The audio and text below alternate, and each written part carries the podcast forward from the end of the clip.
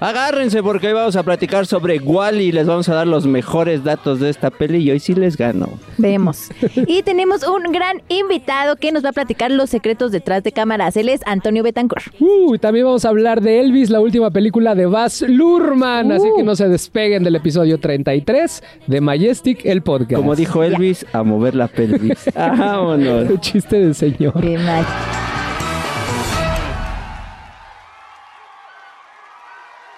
Uh, episodio 33 de. Majestic, el pod. ¿Cómo estuvo el chiste este que dijiste ahorita del teaser? Como Elvis, como Elvis, eh, güey. Como Elvis, vamos a volver al volver la pelvis. Bienvenidos al episodio 33. Hizo un chiste muy malo que no, qué bueno que no le volvió a hacer. Como Elvis, vamos como a dijo mover la pe- Elvis. Como dijo Elvis, vamos a mover la pelvis. Gracias. qué bueno que- Bienvenidos al episodio 33. Gracias a todos los que nos escuchan y nos ven que en Spotify ya Ya nos, pueden escuchar y ver también, güey. Padre, Está padre. bien padrísimo, somos nosotros. Me Espero encanta no se la hayan decepcionado Sí, cuando relacionaron, relacionaron la voz con nuestra apariencia física, ¿no? Suele seguramente pasar. sí, seguramente. ¿A ti te ha pasado? Que relacionan. Sí, sí me, escuch- me ha tocado escuchar eh, voces que digo, este seguro está bien guapo. ¿Y cuando lo ves? Y cuando lo vea, pues se ve que es buena persona. No, que tiene una voz, una voz muy bonita. Pues Una voz seguramente, divina. seguramente le pasó a muchas personas con el Robert y conmigo, con Bere no, evidentemente, no, no, pero con Robert, con Pug y conmigo No, pero ni seguramente. voz ni físico. Nada. Que me puta madre. defiende. Sí, sí, fue de uh. Pues bienvenidos al episodio 23, gracias a la gente de Wakax Media que ya nos pusieron aire acondicionado, Ay, güey. Ya podemos salir Ahora con- tengo frío. Ahora te- ajá. Real, real, si necesitan grabar algún tipo de contenido este audiovisual, Es contáctelos. ¿eh? Sí. Hacemos podcasts, hacemos comerciales, hacemos este videos musicales. También grabamos música. Si quieren grabar su rola, esa que tienen ahí escrita, aquí también se las podemos grabar. Wakaxmedia.net. Sí, ahí contáctenos y ya nos ponemos de acuerdo. Y muchas gracias a Bere que regresó porque la semana pasada se nos cayó el rating, cabrón, güey. O sea, Es que no me invitan. pues es que no habías visto Yo, yo hice de una las series. campaña de contra el Magic. No lo vean, no salgo yo. Sí lo noté. Sí te Sí lo noté, gracias, güey. Ah, no es cierto. De las 500 personas que regularmente nos ven en la semana, fueron como 300, güey. O sea, 200 Ah, vienen por Bere, básicamente. Gracias, gracias, Sí, gracias. pues entonces hay que tener cerca a Bere, a Joel y a Osvaldo, Ajá, ¿no? Son- ya, esos son los Mr. Ratings. Ajá. Pero bueno, bienvenidos al episodio 33. Hoy vamos a hablar de Elvis, la última película de Baz Luhrmann. También vamos a, a- a hablar con nuestro invitado Antonio Bet- Betancourt, Betancourt. que es un gran TikToker y productor digital en Sí, Televisa. están chidas las historias ahí cuando puedan Ajá. vean, den- denle Échale- una vueltita. un porque grito. están chidas sus, sus historias. Y vamos a seguir con nuestra revisión de las 100 mejores películas de la historia según IMDB, que hoy vamos con el número 65, pero antes de eso acaban de ser las nominaciones a los Emmys. Sí, no sé si se dieron cuenta. todo- ajá, todos, ya todos tienen su letrerito. Ajá. Nominado al Emmy. Nominado al Emmy, nominado al Emmy. Y yo quería aprovechar el momento para decirle a la gente dónde pueden ver las series. ¿No? Por ejemplo, Mm. las nominadas a Mejor Drama, la, la que tiene más nominaciones es Succession.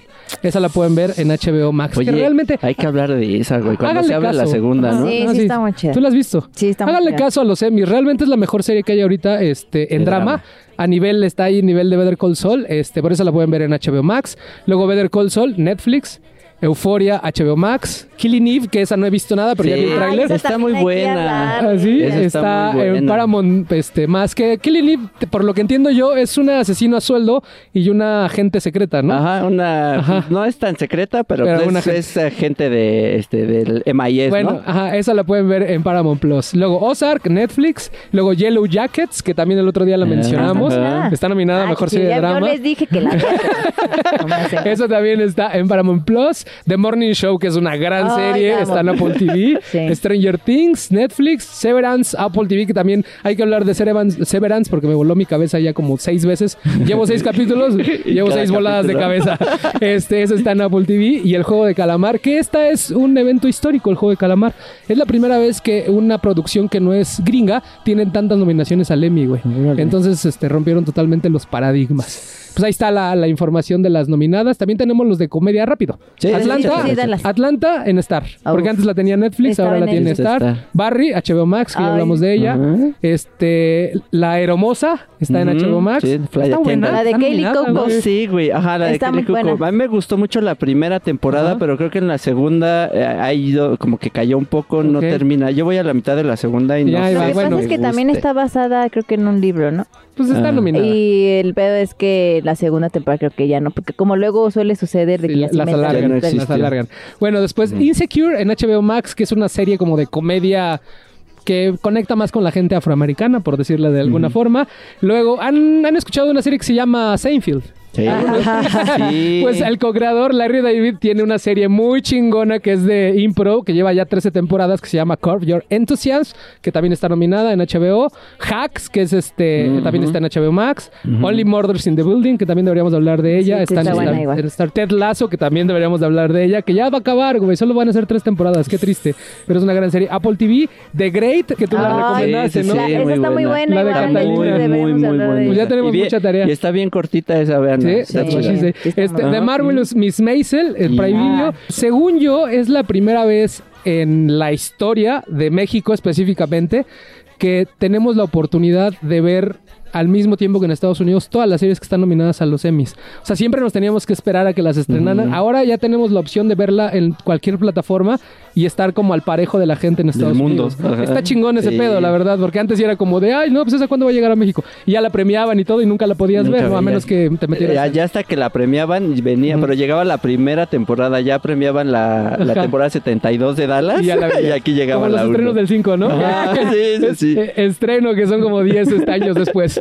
Pero bueno, ahora sí, vamos a hablar de las 100 mejores películas de la historia. Recuerden que estamos haciendo una revisión de las 100 mejores películas de la historia. Es random el tema. Este, cada semana escogemos un número y hace como tres semanas que nos quedamos en el, sabemos en el guardado, ajá. 65. Es Wally, película dirigida por Andrew Stanton. Este, Robert, ayúdanos con la sinopsis de Wally. La sinopsis, pues esta, Wally es sobre un robot que está dedicado a hacer tareas, eh, las tareas para las que fue construido es limpiar, recoger toda la basura que hay en el mundo Así. y entonces ah, cuando la está eh, recogiendo descubre a una robot que se llama Eve y esta. Eve es cuando eh, eh, Eve se da cuenta que Wally descubrió la forma en que la humanidad se puede salvar Ah. y entonces de ahí Es que no dijiste que es en, un- en una mente posapocalíptica. posapocalíptico. Ajá, esto se Hay supone que tener esa que aclaración. tiene que esto sucede eh, 800 años después del tiempo actual. Ajá, ¿no? ok. Y ahí es donde O sea, lleva a la este Tierra asuntacho. 700 años inhumanos. Ajá. Y entonces Wally es el único que sobrevivió. Exactamente. Wally, una cucaracha y un Twinkie. Ay, no. Son los- son los mejores. no. Ahorita les voy a platicar porque salió una Ay, cucaracha. Dios, sí, eso es Esta película estrenada en el 2008 por Pixar, este, dirigida por Andrew Stanton, que eh, les voy a mencionar un poquito qué ha hecho el, Andrew. El Andrew. Entre otras El Andrew, cosas. buscando a Nemo, él fue el director, buscando a Dory. Ha dirigido Stranger Things, dos capítulos de la segunda temporada, Better Call Saul, un capítulo, y For All Mankind ha dirigido cuatro capítulos, que es una Sí. serie bien chingona sobre la carrera espacial, ¿no? En, en la guerra, en la Guerra Fría. Ahí está bueno. Es Entonces- que hay un chorro de esa también hay que hablar, güey. ¿no? Sí, un- tenemos un un chorro de tarea. Pues bueno, Wally está en el número 65 en IMDB y este y vamos a dar como vamos a intentar dar el mejor dato. La- la- el objetivo es dar el mejor dato cada uno y a ver quién gana, ¿va? Ajá, a, a ver, ver, a empecemos, empecemos con Wally y empecemos con Robert. a ver, El Robert. azar, A ver, digo que- danos un dato que nos va a volar la ¿Qué? cabeza. Empecemos tranqui. A ver. ¿Qué significa Wally y qué significa If? A ver, ¿Sabes? sí, no lo sabía. Cámara, yo iba a decir. Disculpen, Vere borrando. disculpen mi inglés. A ver.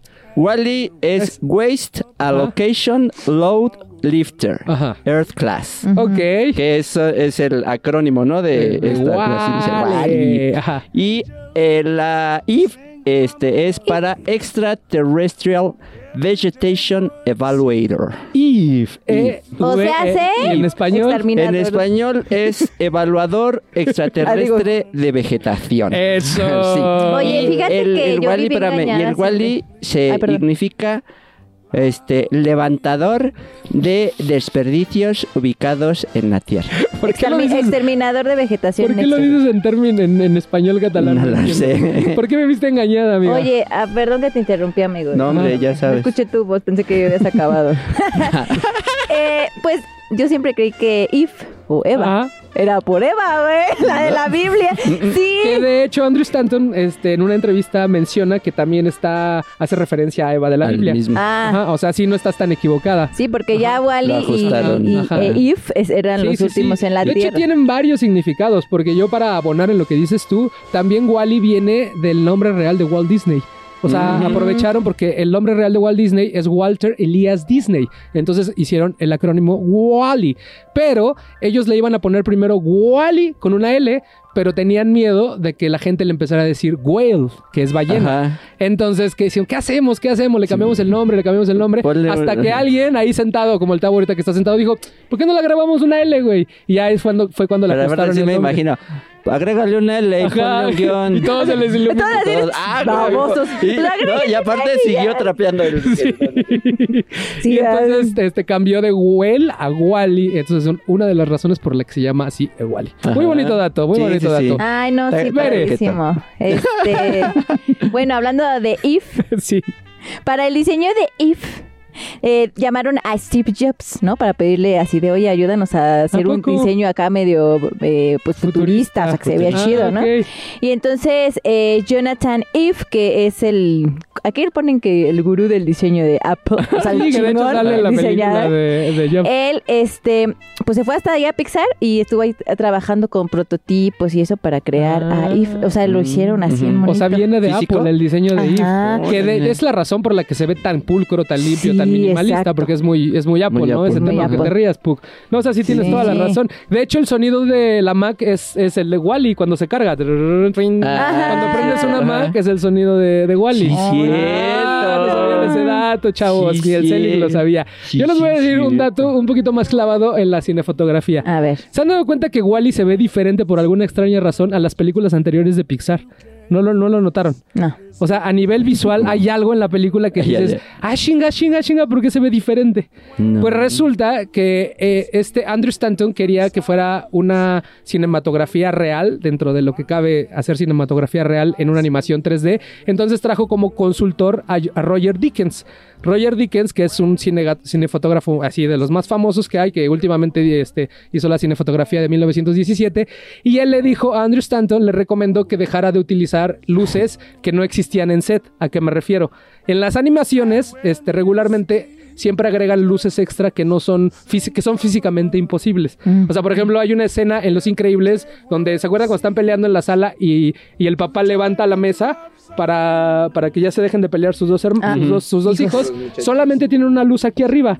Pero por alguna extraña razón están iluminadas las caras de los niños. Ah, porque esa es una, es, es imposible que esa luz se ilumine. Pero eso se hace mucho en las animaciones 3D. Se agregan luces extra para poder contar la historia. Wally es la primera película que utiliza puras luces prácticas, así como por así decir. ¿A qué me refiero con luces prácticas? Como por ejemplo este, este Fresnel, este juego que tengo aquí este enfrente. acá. Entonces en la escena, por ejemplo, en la escena donde entran a la casa de Wally, Wally lleva, solo está iluminado con los foquitos como navideños, luego se ilumina con el con el encendedor, luego se ilumina con la con la este con la televisión, entonces eso hace que se sienta diferente la, la cinematografía de Wally porque Mm, está tratada como si fuera una película real dentro del ter- de lo que cabe de 3D, hacer una película 3D. ¿Cómo vieron ese dato, eh? Ah, Me ha bien encantado. padrísimo, me Ya todo eso lo dejaron implementado para las Sí, próximas. ya de ahí empezaron ahí como a empezaron cambiar el con contexto de hacer demás. cine, va a Ajá. ser Esos cine güeyes ya están 3D. en un nivel Pues es que ya Sí. está, está el departamento de iluminación, Sí, claro, ¿no? que se Ya- dedican ya lo justo tienen, a eso. ajá. que se dedican justo a eso. Para Pero todo, de ahí sí, viene. sí, sí. Ah, Robert, mira. otro dato. Otro, ahí te va. La voz que hace, ahorita que estamos con If, la, la morra que hace las voz de, la voz de If se llama Elisa Knight. Y este, ella no es una actriz, es una empleada más de, de Pixar, Así, así, como le- así como aquí en, en Wakax que ta- Pero tenemos ¿cómo, cómo terminó siendo la voz de Eve? Este, pues yo creo que la Iba usan. No, está. Ajá, dice. Oye, oye, tú hablas bonito, ha- habla vete". bonito. Ajá. Como. Sí. Eh, Tú hablas bonito, Robert, entrale. ¿Qué te pasó así? Pero también la usan, la han usado para diferentes proyectos. La- su- Ah, ya su voz ya, ha sido Suya utilizada en diferente, ajá, en diferentes ocasiones. También la usaron en, en Cars, en Intensamente y en. Pero es una empleada, no es actriz, no, no No es, es una actriz de doblaje. Oye, pero le pagan Por extra cua- para hacer, Pues porque aquí no nos pagan extra. Pues yo creo. Está quemando, quemando a la banda. Este, yo me bajo. ¿Saben qué? A partir de ahorita ellos dos van a... van a No, broma, no me corran, es queremos aprovechar, este es el último programa, de Bere. Ya me nos van a cancelar, discúlpenme. No Oye, o sea, por lo que entiendo, utilizaron su voz como nada más de referencia y al final se terminó quedando en la película. Eh, Por no, no entiendo. explican bien, Ajá. solo dicen que no es una Una actriz de empleada. O sea, doblaje. les Esa su es. voz, amigo. O sea, hay es- gente común que anda por la vida Que tenemos voz que bien tiene padre, voz ¿no? chida. Entonces, ella era una de esas personas. Sí, y pues ya ella es empleada de Pixar, no, eh, no la contrataron como actor de doblaje de Ah, voz, ok, sino es una empleada de ahí. Dijeron, vente, a ver, tu, voz está chida, venga para acá. Y pues esto eh, la, la hizo bien, que estuvo en todos esos demás proyectos. fíjate, Este, muy qué pa- padrísimo, qué padrísimo. sí, sí, sí, sí, Que sí, el sí. primer diálogo, eso no es como un dato, nada más es un bonus, bonus track. El primer momento en el que habla, que es Eva la primera que habla, es hasta el minuto 19. Qué huevotes del Sí. director, Está ¿no? muy padre Está muy eso, cabrón eso, muy ¿no? bonito. Bueno, el siguiente dato. Bueno, sí, me, a mí me importa tu opinión. Así lo sentí. No, perdóname, amiga. Es que como ya va a ser todo el último programa, ya creo que rápido cosas. Oigan, bueno, pues es que toda gran idea comienza de así de la nada, ¿no? ¿Ok? Y, y tengan en cuenta que Wally salió en el 2008, pero la idea Ajá. surgió en 1994. No manches, o sea, Ujú. 14 años antes. Así es. ¿Cómo por qué? Pues porque un día estaban comiendo este Andrew Staten, Ajá. John Laster, Ajá. Pete Dockler O sea, los. y el la- difunto la- Joe la- Ramsey. O sea, los, los cabrones Los de Pixar. chingonzotes, los, cabrones Pixar. chingonzotes. Y Ok. entonces estaban comiendo y dijeron, oye, ¿cómo parece una película de un robotcito que levanta? O sea, no sé si fácil la conversación, pero imagínate que estaban comiendo y se les empezaron a ocurrir ideas. Y no nada más de esa, güey, también de bichos, la de, Monst- la de Monster Inc. ¿A Y poco? buscando a, a Nemo. O sea, todo eso Entonces, esto, se- esto se me hizo muy inspirador a mí, la verdad. Si me Si preguntan. me preguntan, este dato lo quise sacar a tema porque a veces nosotros nos frustramos de que nuestras ideas como que se estancan o vemos que pasan cinco o seis años y nada se concreta. Y aquí a estos güeyes se les ocurren ideas que, su- que surgen como 20 años después a veces, ¿no? O sea, entonces yo solo les quiero decir, amigos, luchen por sus ideas. Ay, qué bonito. Qué buena forma de despedirse de ver, ¿eh? Este, güey, mejor no pudiste haber cerrado tu ciclo en Majestic, amiga.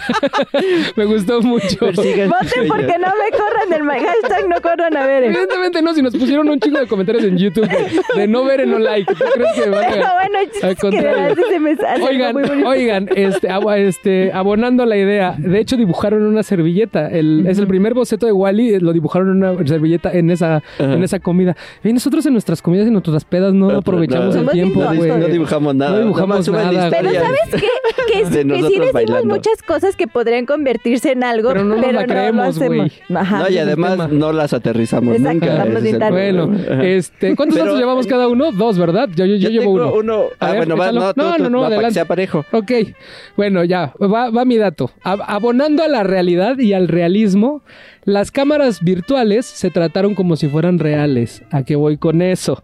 Ajá, el mismo Roger Dickens le dijo al Andrew, a ver mi Andrew, ¿quieres que se vea diferente, que se vea real? Todas las cámaras que pongas, todos los movimientos de cámara que hagas, tienen que ser como si existiera el set y que tú los hubieras montado con tu equipo en el set.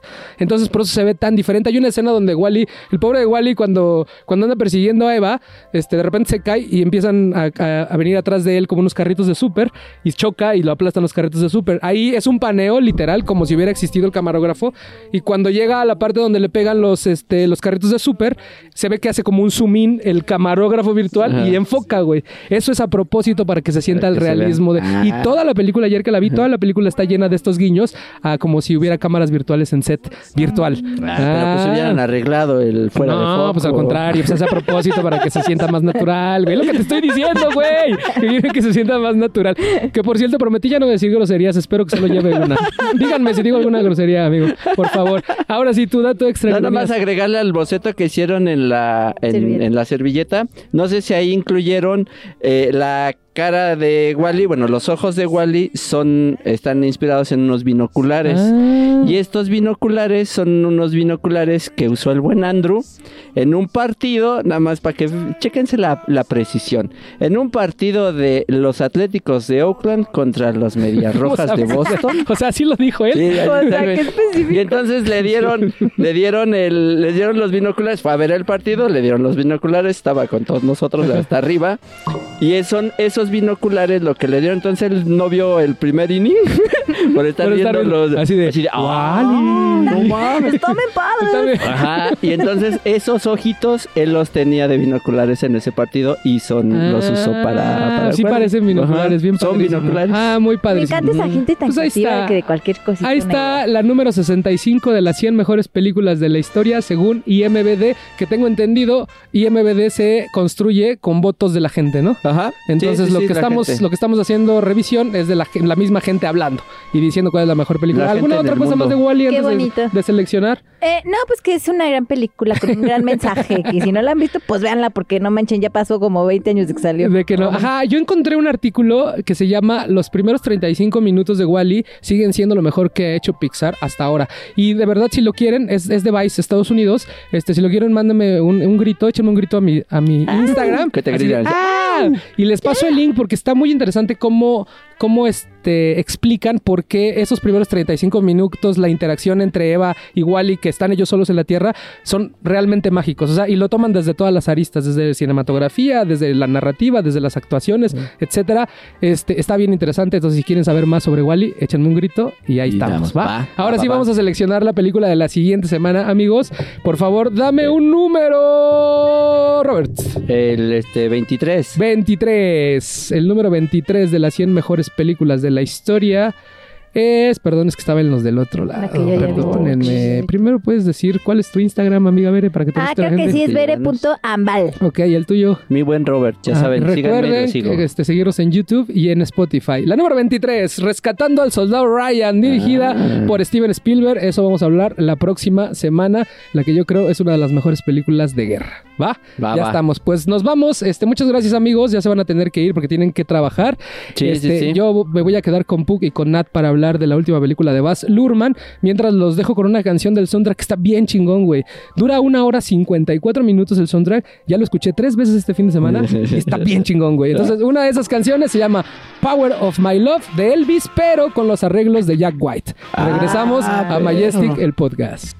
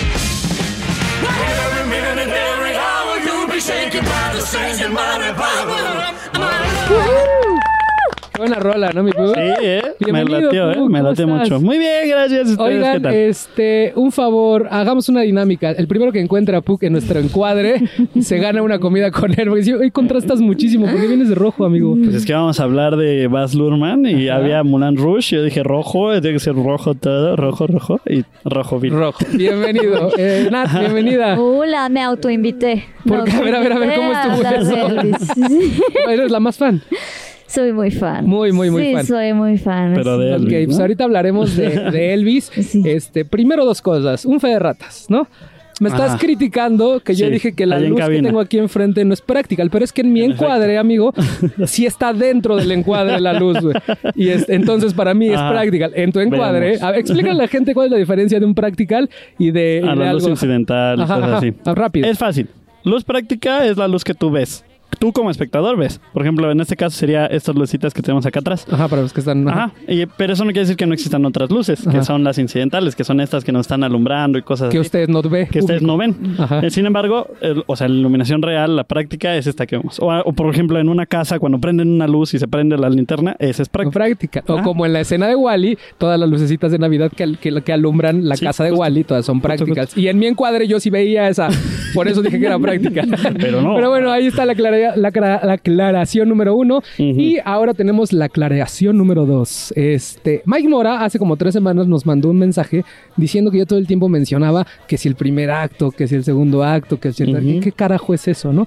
Entonces nos, vamos, nos dimos a la tarea de investigar, porque tampoco sabíamos, nada más repetimos lo que dice otras personas, este, de que por qué las películas están divididas en tres, tres actos. Ahorita Pug nos va a explicar, yo les voy a dar un poquito de contexto. Yo de donde lo sacaba es un paradigma que se hizo muy famoso que se llama el paradigma de Sid Field.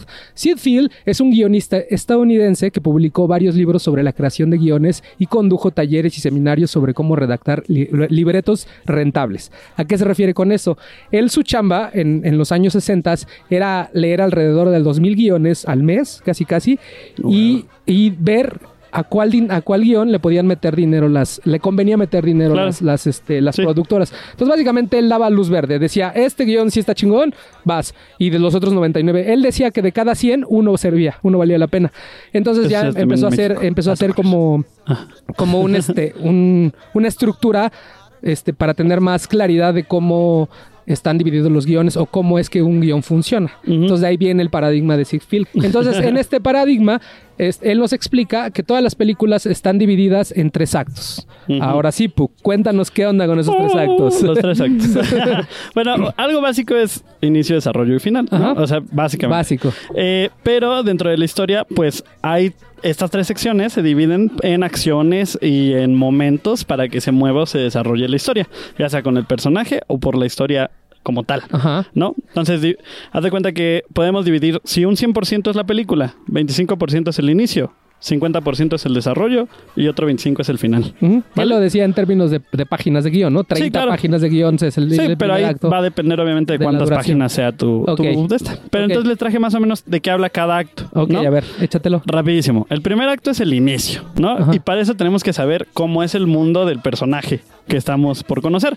Por ejemplo, en El Señor de los Anillos eh, descubrimos cómo es la comarca. En Matrix descubrimos cómo es Neo y cómo vive en todo este pedo de, de ser Godín, ¿no? Este, luego, ¡pum! El incidente incitador. O sea, el punto de anclaje que me enseñaron en la escuela de sí, guion, ¿no? sí, sí. El O plot sea, point. ¿Qué pasa? ¿Qué Ajá. chingados pasa? Ah, bueno, tú no ibas a decir groserías, pero ya la dijimos. o sea, ¿qué va a cambiar en la vida para que comience una historia? Si no, no hay nada que contar, ¿no? Este, este evento debe cambiar completamente el mundo del personaje, ¿no? Por ejemplo, cuando encuentra el anillo este Frodo, este X, ¿no? Luego es el debate.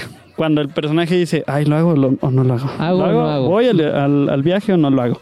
Generalmente puede decir que no, pero es otra historia. Este, y luego el punto de no retorno, que es cuando dice, pues ya, Uh, ya, mira, de aquí. ya, Tu ya vida ya no va a ser la misma. tengo ¿no? que hacerlo, Ujú. tengo que hacerlo. Muy claro ejemplo, cuando consume la píldora y ya todo su mundo va a cambiar. Roja y Este, azul. Roja y azul, que ahí es el debate y aparte el, el- el punto de no retorno. O por ejemplo, cuando Sam dice, es que nunca, es, nunca he salido más. A partir de aquí, este es lo más lejos que he llegado de la Punto sin retorno. Ese es el punto sin retorno porque entran a un mundo desconocido. Ok. El acto 2, que es el desarrollo, aquí se da un montón, se descubre lo que es el subtema, eh, el héroe que va este, conociendo cosas, a personajes, el amor, los villanos y todo, todo este rollo. Este, el subtema es de lo que en verdad habla la película, no el tema. Un ejemplo claro, Cars. El tema eh, o lo, lo superficial es que Rayo McQueen quiere ganar la carrera. Sin embargo, el subtema es lo que aprende, que es el valor de la amistad y todo esto. El hacer equipo, ¿no? Ah, el hacer equipo, Maldito. todo eso. Eh, algunas personas dividen el acto 2 en algo que se llama punto medio, que es eh, el punto que literalmente parte la película, ¿no? Aquí vemos la capacidad del protagonista para resolver el problema, este, o vemos algo como que, ¿cómo decirlo? Como una falsa derrota o una falsa victoria para el personaje, ¿no? Por ejemplo, en ¿Cómo entrenar a tu dragón? Aprende a volar a Chimuelo, Y es como cuando ya puede ir, que es como de nada más, ya logré controlar al dragón que pero nadie todavía no se ha resuelto el tema, ¿no? Exacto, pero nadie se- todavía no se resuelve. O sea, en Mulan es el momento de la canción, del montaje de la canción, donde todos ellos empiezan a cantar. Ajá. Cuando sí, ya se convierten en guerreros. Sí, porque incluso como que dicen, pues ya, ya es como ganamos una falsa victoria también. Ah, no, ajá, exactamente. Y luego sigue, se conoce como All is Lost o todo está perdido, que es cuando toda la esperanza del protagonista se pierde, ¿no? Ya interiormente y exteriormente está destrozado. Si tenía algún mentor, el mentor generalmente muere aquí, por ejemplo, eh, Gandalf o por ejemplo Luke, este, que, se, que muere este... ah, Obi-Wan Kenobi. Obi-Wan Kenobi, gracias. Ok. Este, y entonces pierde, anímicamente está en depresión, físicamente está deplorable. En eh, Cómo entrenar a tu dragón está en depresión porque le quitaron a Chimuelo, así. ¿no? Y luego, ¡pum! Llega un nuevo plan, ¿no? Ya es como de inspección en sí mismo y en los demás, obtiene una nueva información y dice, ah, así podemos derrotar al villano o al es mal. El punto del anclaje número dos. Exactamente. Y de ahí ya sigue el último acto. El acto 3. El acto 3. O el desenlace. Este se divide en dos. El clímax, que es la pelea brutal entre el protagonista, el malo, bla, bla, bla. Todo es caos, todo es emoción, bla, bla, bla. Y ya. se Y ya. Se enfrentan. Eh, y luego es el desenlace, que es como regresar al punto nuevo, porque ahora conocemos el nuevo mundo. ¿Cómo Claro. es el nuevo mundo del, protagonista, protagonista. a partir de ahora? Pues ahí está, amigos. Básicamente, esto es a grandes rasgos. Si quieren investigar más, este, literal, busquen el paradigma de Sid Field y ahí les van a pasar- empezar a salir un chingo de cosas. Y esto ayuda mucho para realmente darte cuenta cuando un guion es bueno y está construido de una forma que a la gente le va a interesar, ¿no? Eso está súper interesante. Yo quería hacer el ejercicio rápido, ya que hablamos de Wally, este, de, de mencionarles justo estos momentos, ¿no? El primer acto dura hasta el minuto 32 cuando la nave se lleva a Eve. Entonces, porque la nave obliga a Wally a salir de la Tierra y a cambiar su vida, ¿no? Ese es ahí, acaba el primer acto y empieza el segundo acto. El segundo acto es del minuto 32 a la, ho- a la hora con 9 minutos, porque vemos que en la película nos enteramos del origen de Eva, la relación de Eva con Wally crece, conocemos al villano de la historia, el capitán aprende sobre la vida en la Tierra y conocemos el, real- el trasfondo de and All, ¿no? Entonces esa es toda la parte 2.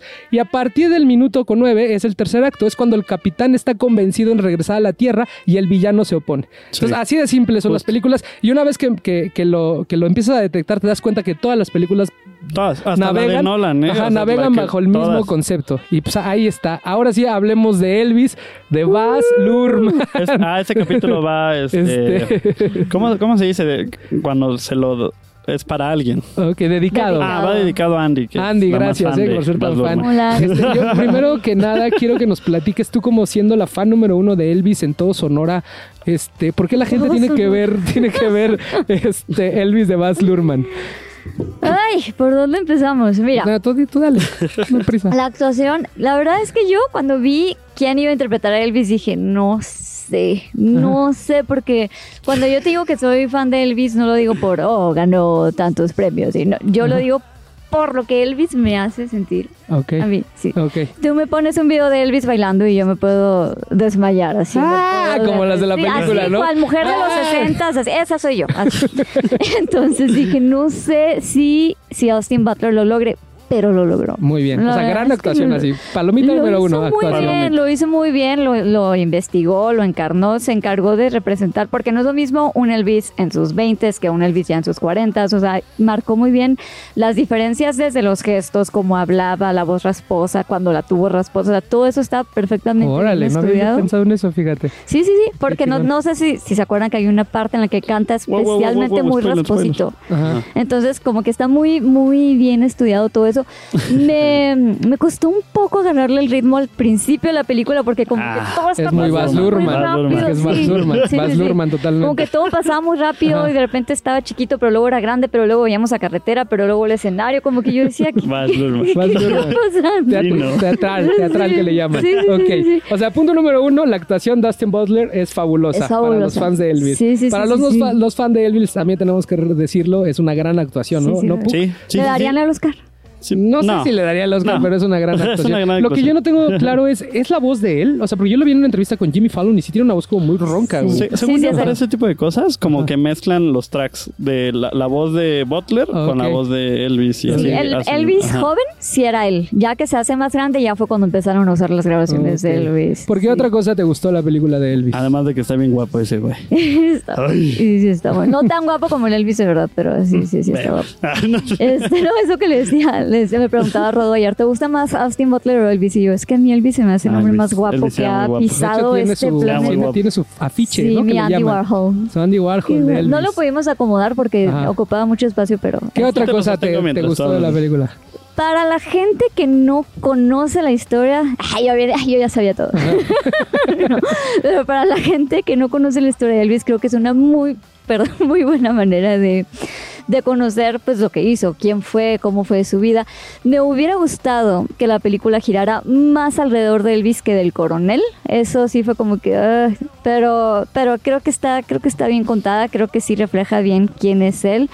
Eh, como todas las películas biográficas hay cosas que, que le cambiaron. Una de las cosas más que más me, me brincó fue cuando pusieron a Priscila. A Priscila la conoció cuando ella tenía 14 años. Ah, Estaba- o sea, no la conoció en la guerra. Bueno, Sí. en, en Alemania. Sí la conoció en Alemania, pero la conoció a los 14. Ahí la ponen ya más Ah, grande. ah, Ujú. Y están encerrados en el Y cuarto. están y así está encerrados raro, en el raro. Sí, cuarto. por eso me hubiera, me hubiera gustado que pusieran la, la verdad. Ah, ok, ok. Me hubiera gustado ver cómo fueron sus últimos días o sus últimas horas antes de morir, porque ya ves que nada más ponen como periodicazos de que eh, fallece el rey del rock y no sé qué. Me hubiera gustado ver cómo se vivió eso, cómo lo, lo Y sí es cierto que ya en esta, o sea, que evidentemente hay un momento en la película donde ya la vemos demasiado obeso, este, porque ya está deprimido porque se fue a la mierda la vida en general. Sí es cierto que sí comía acá unas cosas súper raras, así hamburguesas de plátano con... De hecho, no lo pusieron tan gordo como en realidad es. O sea, sí, de verdad. Sí. Y sí comía ya así de la chingada. No le importaba, sí, ya no, no le importaba, o sea, literal se dormía todo el día y se despertaba en la noche a comer, ya, o sea, sí, ya era una depresión.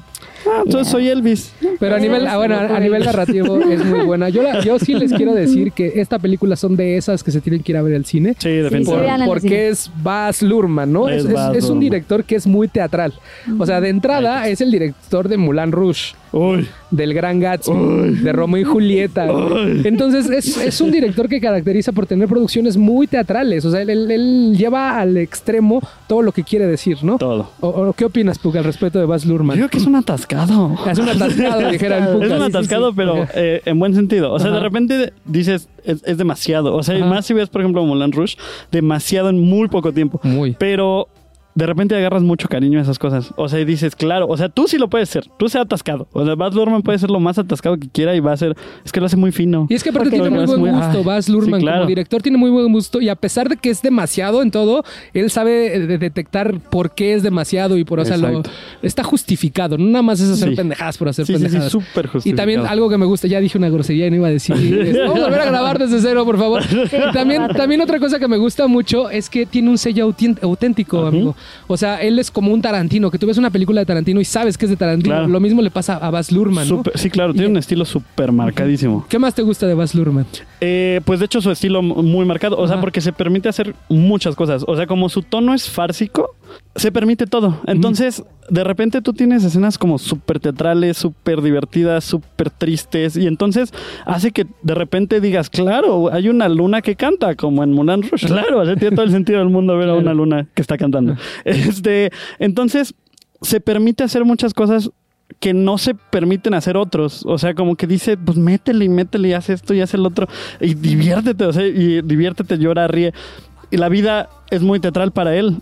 Y así lo expresa Y, en lo- todas y sus así lo expresa y se agradece un montón. Ajá, hay una, hay una publicación que salió la semana pasada donde este, dice Austin Butler que Leonardo DiCaprio le advirtió el trabajar con Baz Luhrmann. Le dijo, carnal, te voy a dar un consejo.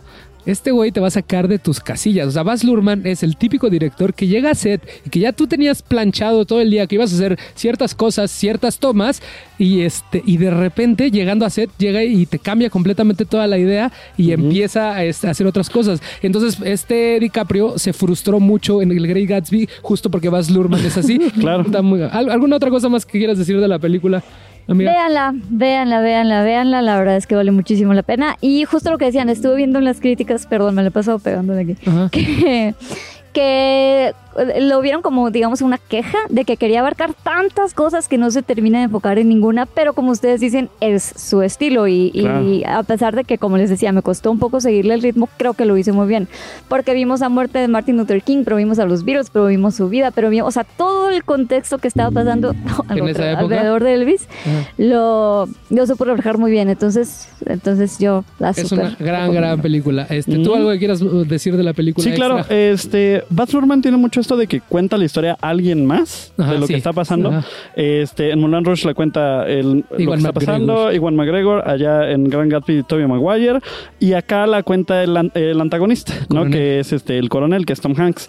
Y algo, y eso me encantó, o sea, porque a diferencia de, de las demás películas, que mi favorita es Moulin Rouge, este, de que cuenta lo que está pasando, en esta cuenta lo contrario a lo que está pasando. Claro. O sea, y eso es lo que me encantó de, de- de este villano y de esta historia, que son puros contrapuntos. Y es como de, no, pasó esto y de repente estás viendo que es todo lo contrario. Sí, o sea, ves su de- perspectiva. ¿no? Claro, claro, su perspectiva. y lo odias por eso. Y es como de, ah, maldito perro. Entonces, muchos contrapuntos, muy atascado. Y la verdad está Imagínense la gran actuación y el gran guion que terminas odiando a Tom Hanks. Yo nunca había pensado que Eso que iba a decir, que- nunca habíamos visto así a Tom Hanks. Ajá, entonces lo terminas odiando, entonces se convierte en un gran, gran villano. Pues ahí está el estreno de esta semana. Que por cierto, si a ustedes les gustó la música, de verdad escuchen el soundtrack. O sea, no, no estoy exagerando. Muy bueno. Es una hora 50 minutos. Hay revisiones de las, de las, este, de las, de las canciones originales de Elvis, este, reinterpretadas este, en hip hop, en soul, en blues.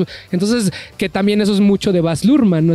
Porque toma como conceptos musicales. Por ejemplo, a mí lo que me sorprende mucho es que usa géneros musicales o hace referencia a sus películas de artistas que en esa época no existían. Y aún así Mm. cuadran. Ah, sí, claro, Y ya, aún así cuadran. Ajá, como en Moulin Moulin Rouge, que. Nirvana. Aquí Ajá. también pasa lo mismo. Jack White, por ejemplo. claro. Pero está también contada la historia que no te brincan, que no son parte de este contexto este, histórico en el que está viviendo Sí, la película, sí. ¿no? Sí, sí, sí. Entonces ahí les dejamos la, la recomendación de la semana. También escuchen el soundtrack. ¿Alguna otra cosa? ¿Todo bien? Todo perfecto. Nada más quiero agregar que yo normalmente cuando estoy viendo una película muchas veces se llega un momento en el que agarro el celular o así y me distraigo. Con esta película estuve, Mira. estuve, así, o sea, no perdió mi atención ni un solo segundo. Qué Entonces, padrísimo. Muy Sí. bien. Muy bien. por Pucas. Este, nada, nada, podría hablar de Luhrmann todo, todo otro Luego ratote, hacemos pero... un, hacemos un Un especial, especial. de por qué Especial. Moulin Rouge es el mejor musical Ah, jamás jalo. antes hecho. ¿va? Jalo, jalo, Perfecto, jalo. muchas gracias a los dos. Sí, sí, sí. Este, nos vamos a dejar con otra canción del soundtrack de Elvis. Esta es una reedición de Hound Dog. Es como una nueva interpretación de la canción de Hound Dog, pero es como más estilo blues, Ujú. este, interpretada por Shonka Dukeren. Ah, Este, sale en la película también, ¿no? eh, sí, de hecho, Uy, en un momento. Está increíble. momento Todo eso, todo eso de la cultura De de, la- de los rhythm and afroamericanos. blues. Oh, no, increíble. Sí, perfecto. Pues regresamos con nuestro invitado Antonio Betancourt. Los dejamos con esta canción Bye. a Majestic, el Besitos. podcast. Gracias, amigos.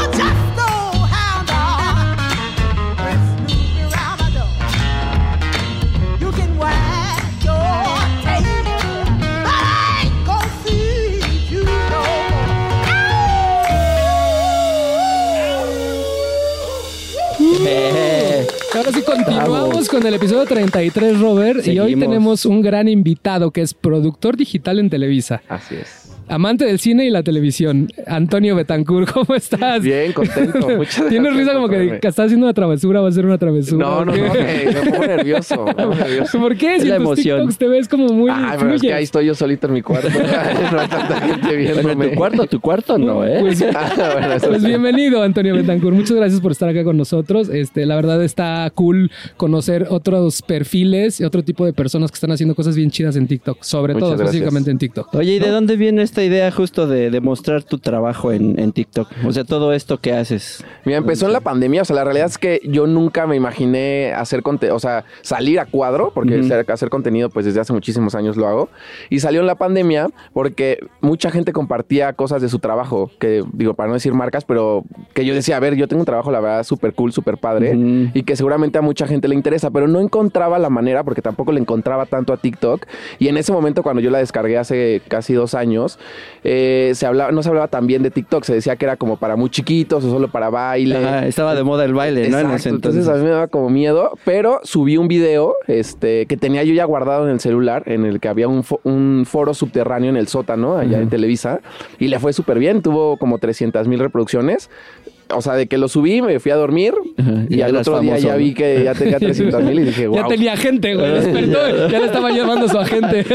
Oye, mañana Don- don Antonio. Don Antonio. Exacto. Qué chistoso. Y justo, justo eso que mencionas del, del, del foro y está bien interesante como conocer el detrás de cámara. Tengo dos, dos preguntas. ¿Qué es lo que haces específicamente en Televisa? Yo soy productor digital, entonces me encargo de producir todo el contenido digital. Yo llevo dos verticales, que es Banda Max y Telehit. Antes llevaba Distrito Comedia. Y nosotros como productores digitales, yo pertenezco a Televisa Digital, que es de, algo, de alguna manera, no es el dueño, pero es quien controla todas las redes de Televisa, de todos los programas. No las controlan las producciones. Entonces, nosotros eh, tenemos que producir contenido para todas estas redes. Nosotros lo conocemos como eh, franquicias, o sea, contenido original. Y de vez en cuando me toca producir cosas muy grandes. O sea, he producido los Two Awards, que por ejemplo van para tele, o los TikTok Awards, fueron los últimos premios que, que me tocó producir, que también eh, fue una coproducción entre tele y digital. Pero, pues bueno, todo lo que toque digital, o sea, así toque una puntita, ya automáticamente lo tiene Ya que llevar el productor dentro- digital dentro de tu- del de canal. tu- de tu canasta, ¿no? Por así decirlo. Y el otro día subiste un TikTok donde platicas que hay ocasiones en Televisa que están grabando un- una telenovela, pero están en San Ángel y la cabina está en Chapultepec. ¿Cómo funciona eso, eh? Pues mira, la verdad es que yo tampoco. eh, Yo tampoco sé, No, no no, ya, ya después entendí. Yo no sabía. O sea, Ajá. la verdad es que ajá. yo, yo muchos años trabajé en Azteca y en Azteca sí tienes tu cabina y tu foro. Y, y, pues al final mi lógica me decía que estaba bien. Pero.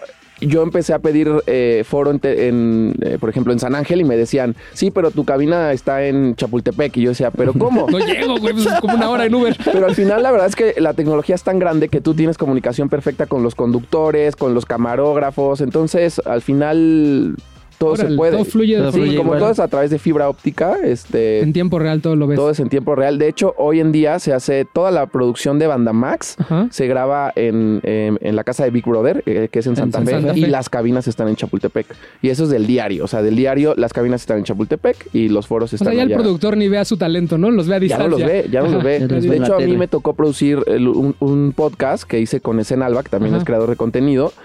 Y yo no vi a los talentos porque yo estaba en Chapultepec y ellos estaban grabando en San Ángel. Entonces yo tengo un equipo que evidentemente hay que confiar mucho en ellos para que todo salga bien, porque teníamos un día de grabación porque es carísimo Claro. un foro. Entonces yo solo me alcanzaba para un día y tenemos que sacar seis podcasts en un día.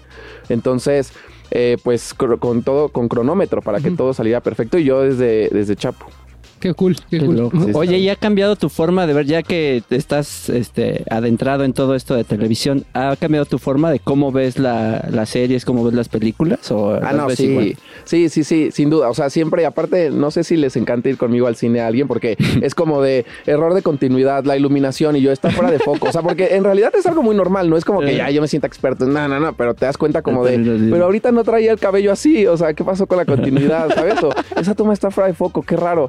O luego, luego te das cuenta, o sea, en el de va a pasar algo con esa manzana porque casualmente ya la enfocaron y Ocho no está en veces, primer ¿no? plano. Exacto, ya está en primer plano y es como, y sí, pasa algo, ¿sabes? Es como de... Ya, O sea, ya te vendiste la historia. Exacto, pero a ver, es muy normal. Seguramente un doctor Sí, sucede. Ese güey tiene diabetes, ¿no? Ah.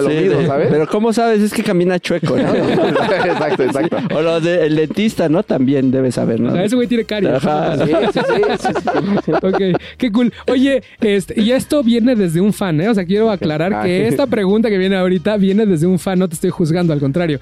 ¿Por qué de todos los lugares en el mundo lo que fuiste a visitar la casa de Betty la Fea en Colombia?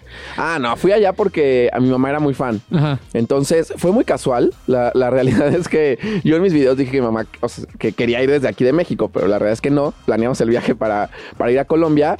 Y mi mamá de repente un día me dijo como, oye, este, ¿podemos ir a la casa de Betty la Fea? Y yo, pues déjame ver dónde está. Y me di cuenta que estaba muy cerca en la ciudad, como a 10 minutos de nuestro hotel. ¿En dónde está? ¿En qué ciudad fuimos. está?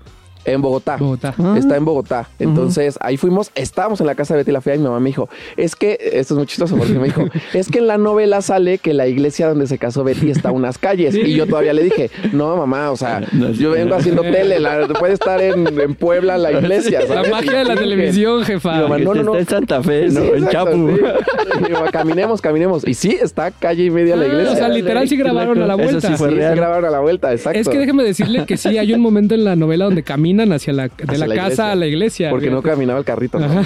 Sí, mi mamá contándome la historia. Sí, sí, sí.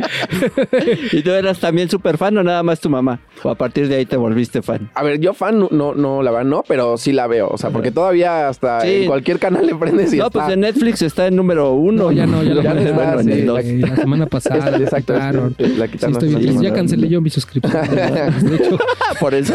sí. Oye, ¿y algún set que te gustaría visitar? Que digas, este es el que sí no me puedo perder. Mira, a ver, la neta yo soy fan de la tele. Yo Ajá. me apasiona la tele. Hay mucha gente que son muy picky, güey, el cine y no, no, no, a mí me gusta la tele. Y ahorita yo quiero ir a la casa de los famosos. Así que me inviten porque quiero ver cómo se está haciendo la casa de los famosos. Y yo ahí estoy embelecido en TikTok Sí, de- haciéndote campaña, ¿no? Sí, o, o, por ejemplo, a ver, a donde yo sé que nunca voy a poder pasar es al foro de la máscara, por ejemplo. Que yo trabajo en Televisa, pero sé perfectamente las restricciones que hay para entrar en ese, en ese foro en específico. Entonces, ni están en mi lista de sueños porque. Pero sé ¿por que está qué no entrar. pasar? Pues justo por el mismo formato de que es un programa que se graba eh, con antelación un poquito. Por el tema de edición, que es muy complejo. Sí, sí, sí. Entonces, como el misterio es quién está detrás de las máscaras, es es súper estricto eh, el, eh, el Ajá, quién entra quién al foro. es. Incluso un dato que, que me contó la producción que me pareció bastante interesante es que cuando al momento de, de- de velar las máscaras no está el público. Entonces Ah. es un truco de edición en el que se alcanzan a ver manitas o cosas así aplaudiendo. Porque en realidad en esos momentos sacan a todo el público, solo están los, eh, los jueces, los investigadores y ya solo ellos saben, bueno, y la producción saben quiénes ¿Saben son. quién es? Oye, ¿qué le recomiendas a la gente para poderse hacer el hábito de estar haciendo contenidos constantes? Porque es bien difícil, porque siempre pones un chingo de pretextos de no me dio tiempo. O sea, ¿cómo es tu flujo de trabajo para hacer tus TikToks? Pues mira, yo, la- yo lo que siempre digo, o sea, me ha tocado dar incluso pláticas eh, a, compañeros de trabajo y, y siempre les digo, a ver, no descarten ningún tipo de contenido, porque justo ese es el tema de la viralidad en redes sociales, ¿no? Uno podría creer que, ay, mi trabajo no es tan interesante y al final... Pues sí le puede interesar Ah, a mucha gente, o tu Mm. actividad que te gusta poner uñas, no tengo idea. O sea, al final no descartes cualquier tipo de contenido. Y en mi caso, mi flujo de trabajo, o sea, yo termino de trabajar a las 7, que yo salgo de, de Televisa a esa hora, como seguimos haciendo home office. A partir de las 7, yo ya me pongo a buscar qué videos voy a grabar y ya, subo el primero como 7 y media, como 8 y media y ya como hasta las 10 el, el tercero. O cuando tengo algún evento, ya los dejo grabados desde un día antes. O sea, si ya te hiciste como de la disciplina Sí. de estar generando. O sea, sí o sí, trato de subir 3 al día. Así. ¿Tres sí al día? Sí, ajá. Órale, o sea, ya estás en tu, estás pues, programado para estar grabando todo el tiempo, Todo el ¿no? tiempo. Sí, aparte, antes era mucho más fácil porque todos mis videos, la mayoría eran en voz en off. Y ahora no, ahora trato de salir, que de hecho me hace mucha burla porque a fuerza tengo que estar saliendo en mis videos. Pero evidentemente es por un tema más como para que la gente me reconozca y un tema de marketing, etcétera. Entonces tengo que esperar, como mi, mi cuarto tiene así tres ventanas, tengo que esperar a que baje la luz porque si no me veo yo Sí, bien rojo. ¿no? Entonces, sí, ya, o sea, ya tengo que estar grabando en la noche o ya hago hasta videos mudos de que, por ejemplo, ya me grabo yo solo haciendo como a las tres y en voz en off como tres cosas que no sabía. ¿sabes? Pero- Y acá pero sí. Sí, exacto. textos, Eso es lo que ya hago porque hay que buscarle. ¿Y vale la pena? ¿Te gusta por dónde está llevando este camino? de- Me gusta mucho. eh, y mira, la verdad es que eh, en el trabajo al final una yo presento mi idea y tiene que pasar por 80 cabezas y por 80 aprobaciones y ya cuando llega al- al- a la final eh, no es 100% mi idea, ¿sabes? Y acá en TikTok es mi idea. Entonces, como yo, como se me ocurra, yo voy y lo hago y yo voy y lo plasmo. Y si fue un éxito, es mi éxito. Y si fue un fracaso, es mi fracaso. Y yo soy el que evalúa si está bien, si está mal.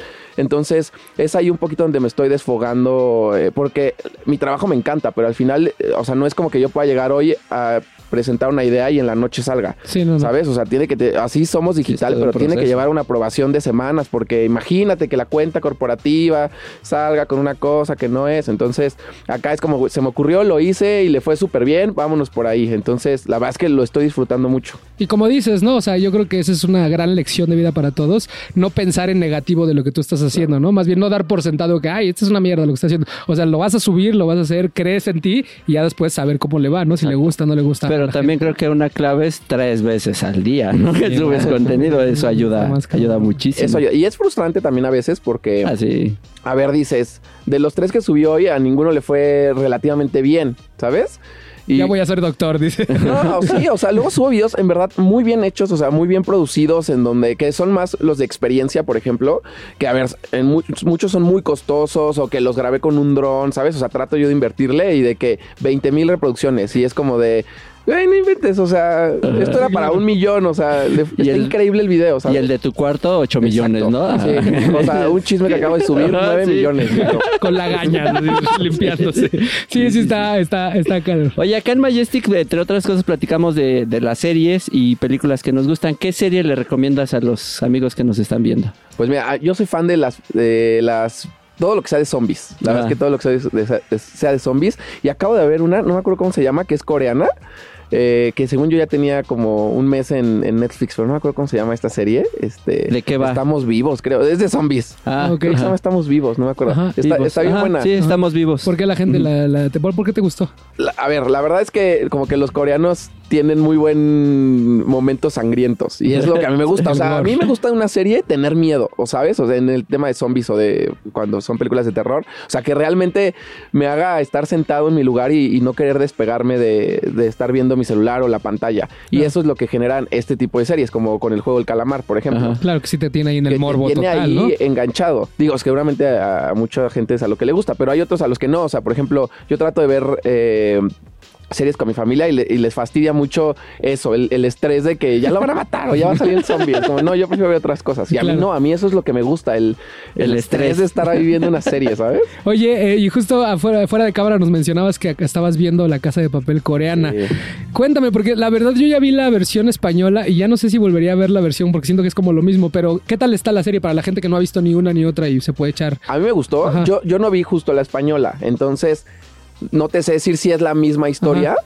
Eh, evidentemente la idea es robar un banco, este, y, y- y, pues generan toda esta onda. No sé cuál, cuál sea la, la historia española. En este caso, eh, se meten a robar al banco y ponen a trabajar las máquinas para que estuvieran fabricando Ah, dinero. Sí, es lo mismo. Mientras tratan de, Sí, pues, de escapar. De escapar. ¿Sabes? Sí, Entonces, sí, es lo mismo. La verdad es que a mí sí me gustó. Está, está buena. Está buena. Y una última pregunta antes de irnos. Este, si, si vivieras en el mundo de Harry Potter, ¿en qué casa, de qué casa serías?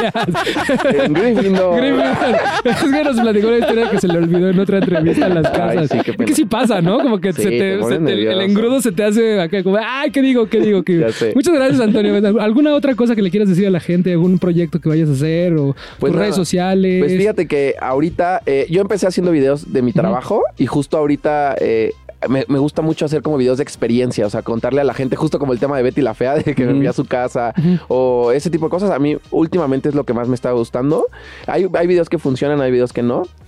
Y ya, pues Véanlo. ¿Cuáles son tus redes sociales? Es que eso no nos lo dijiste. Antonio Betancourt, así me encuentran en todos lados. Creo que es fácil encontrar por el apellido. Y también tienes Instagram, TikTok, Tengo Instagram, tengo TikTok, tengo YouTube, tengo Facebook, Snapchat, Kwai, todo. todo. Hi-Fi. Hi-Fi también. Chingón, pues muchísimas gracias por haber venido. Este, espero te la hayas pasado bien y este, métanse a su TikTok, de verdad tiene Sí, cosas, está- está cosas muy- bien muy interesantes interesante. sobre la producción televisiva. Específicamente si ustedes quieren saber cómo se hace televisión en México, México. Antonio Betancourt es la persona indicada para poder ver esos temas. Muchísimas gracias, Robert. Muchas gracias, Gracias, a toda la gente de Gracias, Media. gracias. Y los vamos a seguir con la, con la música de Elvis. Vámonos. Vámonos con la última canción. Esta es de Eminem que hizo específicamente para la película que se llama The King and I. Vámonos. Perfecto. Nos vemos la próxima semana en Majestic, el podcast. Gracias. Vámonos, gracias. Antonio. Muchas gracias. Aplausos, Bye, ¿no? ¿O qué?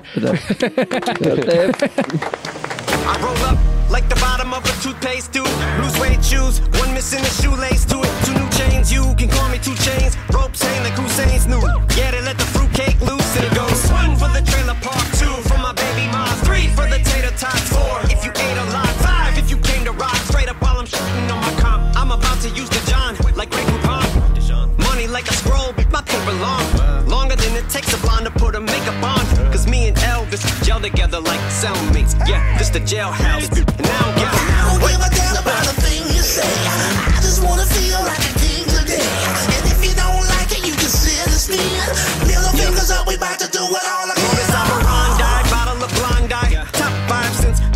Peroxide. Yeah, since I got signed, I went from pot pies to Jack and the Bean. I'm watching my stock rise. These little attention seekers, I'm finna treat them like diabetics. Got them all on pins and needles, just like Ozempic meaning. Yeah, these little crooks the finger. And when I stick this thing up, it's higher than Wiz Khalifa. Soon as he lit the weed up, as I go peek and speed up, like I was finna re up. Rappers maneuver, evidence, and it's how I treat it.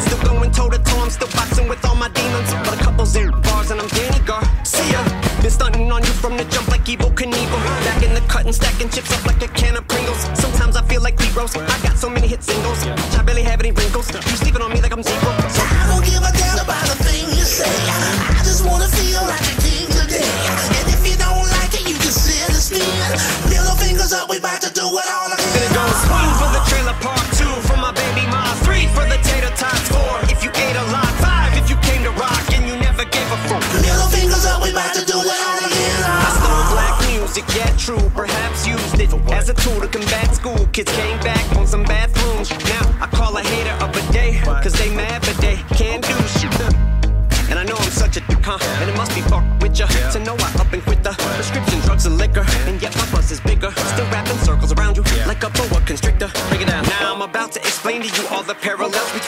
and me, myself that seem obvious. One, he's pale me. Second, we both been held as king. He used to rock the jailhouse and I used to rock the shelter. We sell like Velveeta shells and cheese. But y'all misdemeanor me back when I had felonies.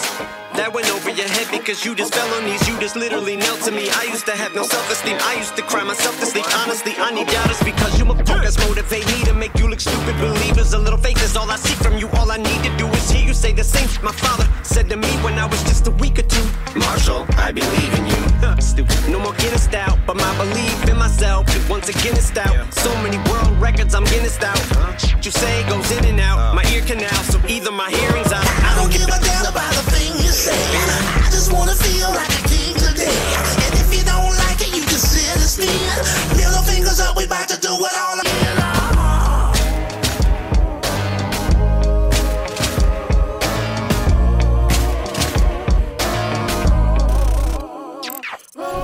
Wakax Media presentó